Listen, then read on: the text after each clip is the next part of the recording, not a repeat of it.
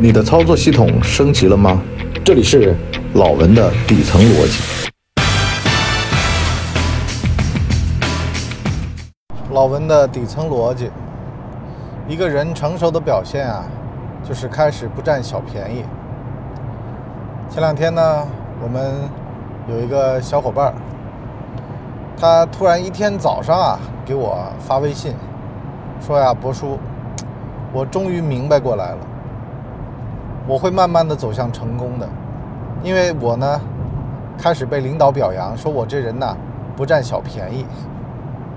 话说呢，在公司当中的占小便宜啊，一般都是迟到早退。迟到早退是为了啥呢？为了一己的私欲啊，比如说回家早点儿，是吧？这个上班嘛，领多少钱干多少活儿，占公司点便宜，这不就是会高兴吗？是吧？人的心情会好吗？可是呢，他慢慢的发现啊，这种低级的快乐就是欲望嘛。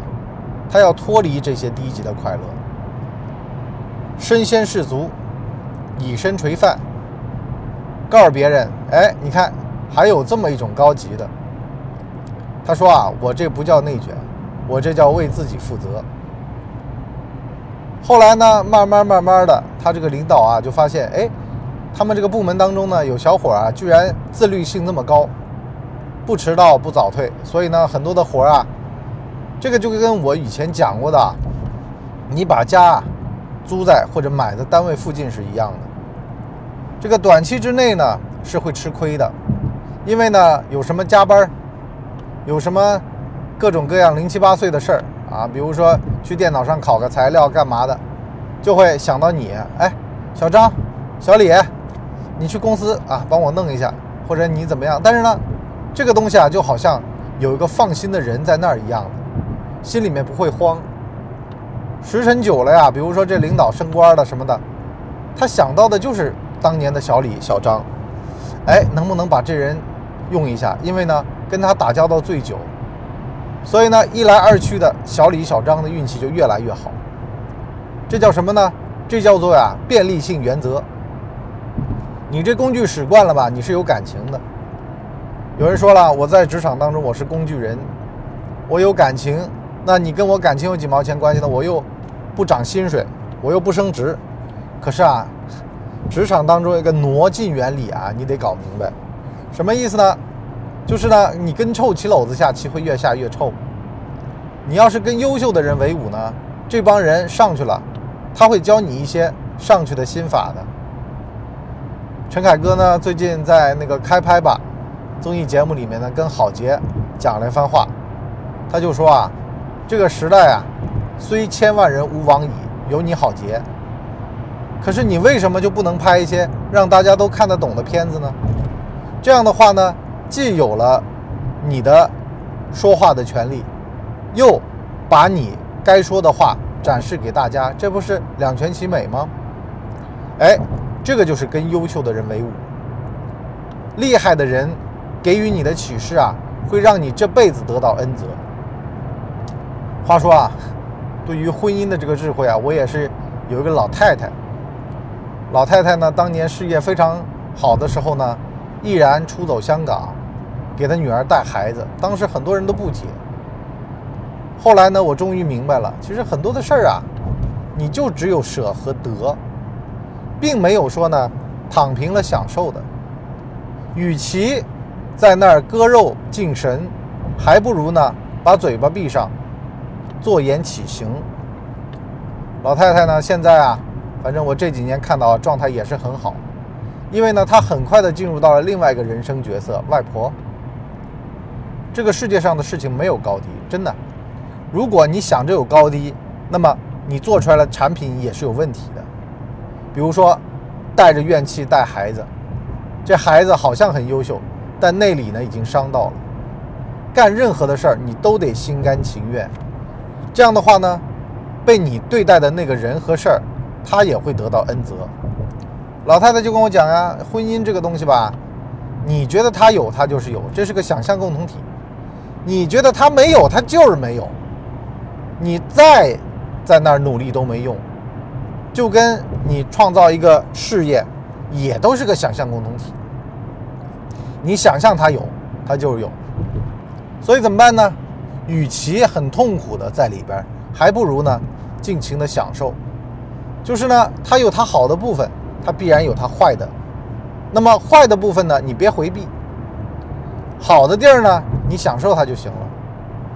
所以呢，我们磕磕绊绊到今天，跟我老婆呀，我觉得这老太太的智慧啊，给了我很大的启示。这也是跟优秀的人。所以呢，当你往一个优秀的习惯去靠的时候，自然会吸引到优秀的人，对吧？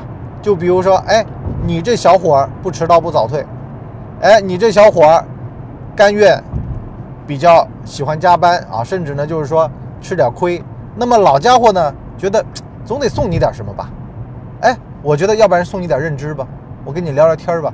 好了，一来二去，得到的，当然了，你说，哎，你个鸡汤对吧？你跟我讲鸡汤，你就不能跟我讲点实在的啊？真正的升官发财的技巧吗？我说可能有，比如说呢，我认识了很多官二代，家里人呢就给他弄到比较好的地方去。可是呢，风云变幻，那个头儿啊被举报，完了呢倒霉了，人事全冻结，所以呢他就也就一直啊没办法升官，卡在那儿，进退两难，走也不是，留也不是，留的话呢那个人都被搞了，你留下来干什么呢？你还得多熬个多少年都不知道，是吧？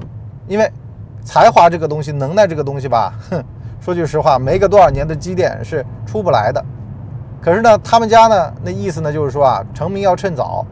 你如果这儿不早，那换个地儿早一早。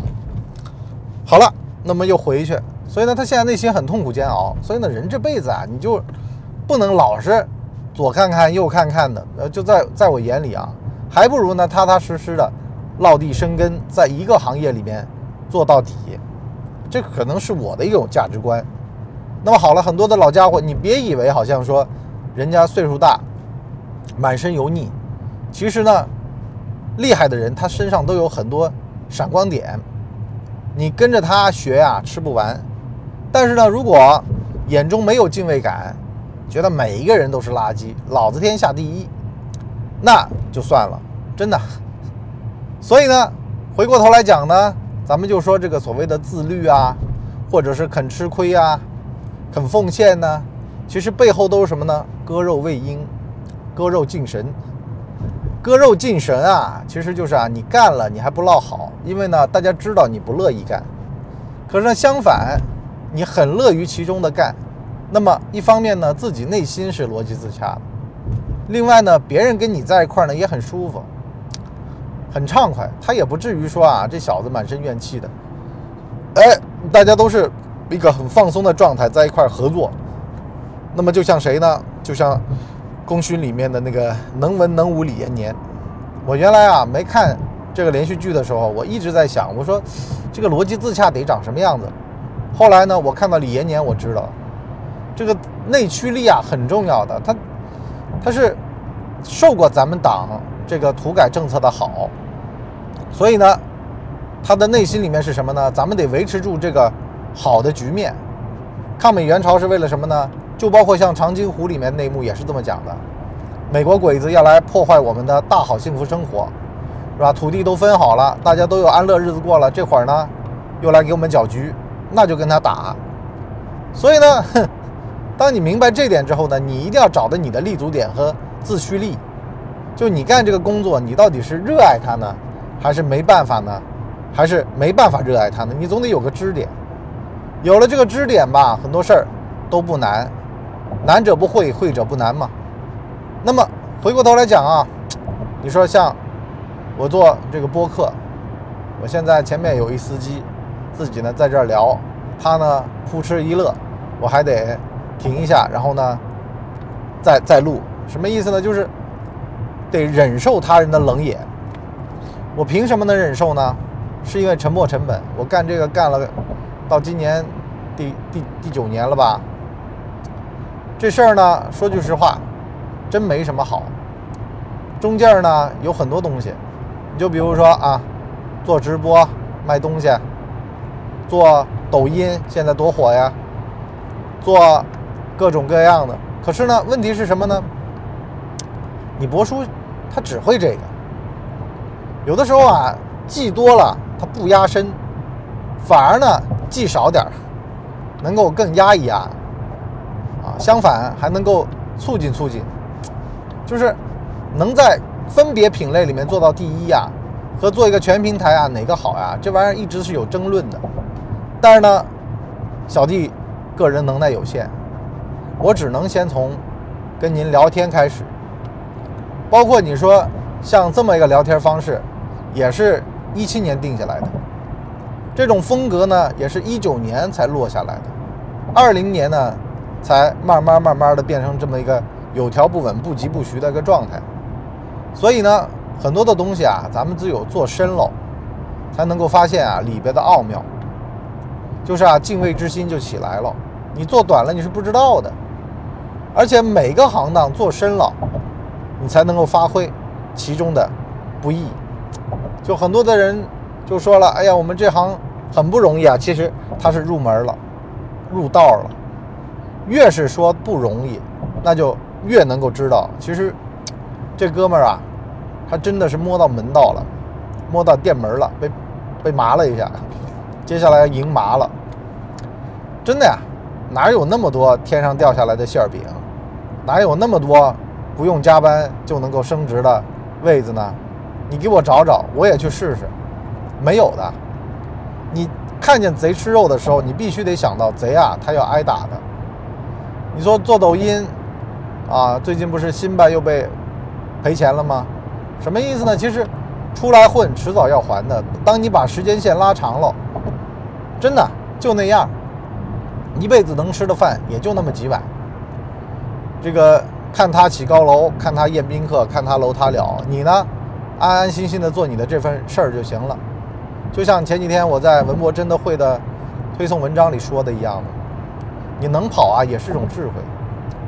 也就是说呢，你不要觉得说好像，哎，人家挣钱了，我也进去；人家挣钱了，你也进去，这是符合韭菜生长的规律。镰刀呢就开始要动了，所以呢，猪养肥了呀，它就是要宰的。你说那么肥的大肥猪，谁不热爱呢？左手有韭菜，右手有镰刀，你说谁不想割呢？所以呢，这个事儿啊，咱们就说明白了，还是就是只有自己的这一亩三分地。那么，能够疼惜你的也只有你的这份工作，能把你当号人物，把你当棵葱的，也就是你自个儿的这份活。自个儿得看得起自个儿的活儿和自个儿。如果又看不起自个儿的活儿，又看不起自个儿，你这就是自废武功。自己的行业呀、自己能挣的钱呢，你不挣。我经常跟我儿子讲嘛，我说考分啊是这样的，你能得的你尽量得，你得不着的，咱努力过了也就那样了。所以呢，能考个八十多分很简单的，考个九十多分，你只要争取争取，考个一百分很难，但是呢也不是没机会。基础分先别失，基础分就咱们工作上能挣的钱，咱先得给它好好的挣了，在工作上，他回报你的东西得一样一样的都得捡起来。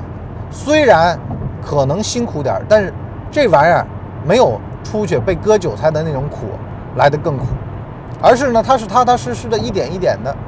谁在自个儿的工作上不能挣到钱呢？可是你出去，能让你早期挣着钱的，后面也得吐出来。因为呢，它不是你的行当，不是你的工作。你就包括说什么做电商直播这种东西啊，好了，现在市场一规范，马上很多人就获利回吐了。呃，你就说那个什么辛巴那种刷单，是吧？退货退了一堆，其实呢，都是一些小门道，给人的感觉呢是当年挣钱的时候太好挣了。为什么呀？行业乱象的时候都这样。所以呢，你捞偏门啊，千万得记得见好就收。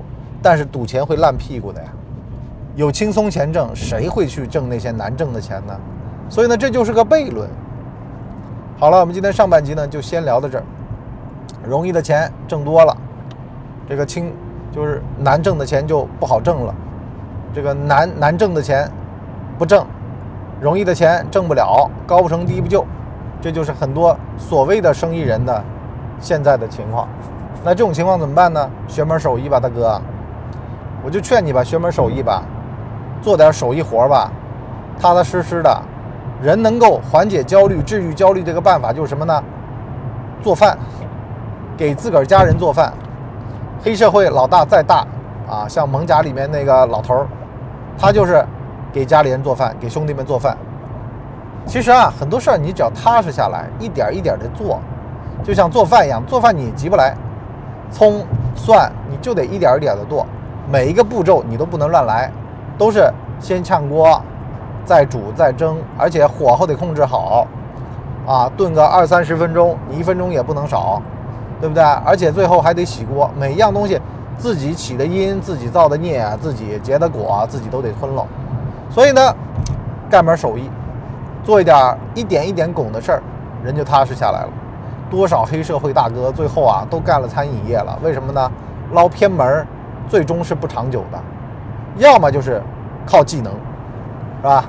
可米小子的那个有一个小子去成都做牙医，帅牙医啊，还是手艺活吗？医生不就是手艺活吗？医生不就是技术活吗？哎，咱们下半集跟大家聊这个逻辑。好了，我们今天就先到这儿，我们下半集见，拜拜。大家呢，请给我们的专辑点五星好评，啊，这样的话呢，我们才能够到首页去迎接更多的朋友来光临。